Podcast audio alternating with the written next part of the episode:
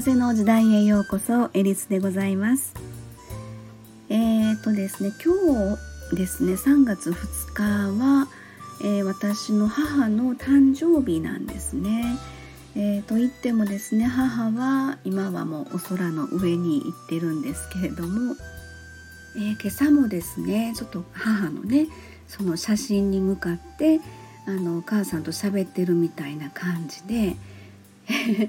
あのお母さん私を産んでくれてありがとうみたいな感じでですね。何て言うのかな私もあのこの人生でいろいろありますけどもやっぱり今をこう楽しんでいろんなことに挑戦して人生悔いを残したくないというか、えー、ワクワク楽しいあの自分の思うような、えー、そんな人生で、えー、今を生きていきたいなと思っててまあそのそういうふうな思いになれるこの人生で、まあ、私を今ね産んでくれてというかこの人生で、えー、生かしてくれてというかあのありがとうみたいなそんな感じでちょっと思ったので母さんの写真に向かってね 今も横に写真で母さん見てますけどそんな感じの思いがねちょっと込み上げてきて、えー、母さんと今朝も喋ってました。うんえー、でもねあの不思議とですねいつも私のそばにねいる感じがしてるんですよ。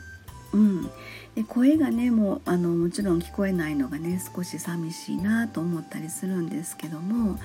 でもいつもねそのふっと頭の中でその母さんのなんか言ってるというか言葉というかイメージが湧くんですね。で実は今朝もそんな感じやったんです。あのちょっとここ数日ですね何て言うのか気分が重くなることが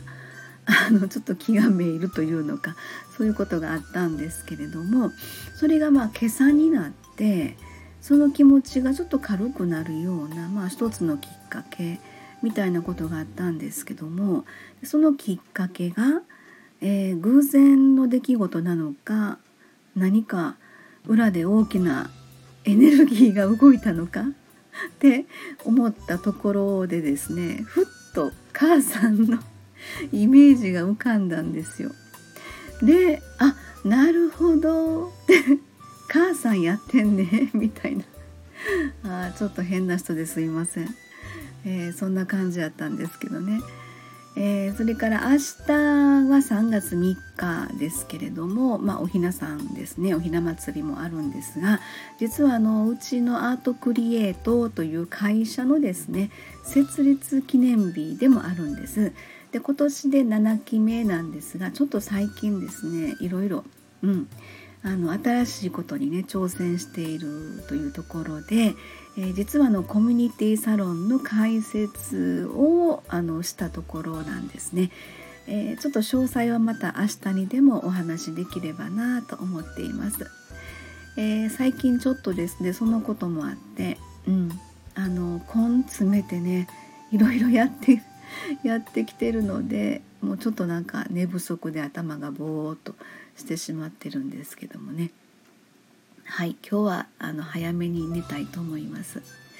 はいじゃあこの辺で終わりたいと思います、えー、風の時代目に見えない真実エリスでございました。ありがとうございました。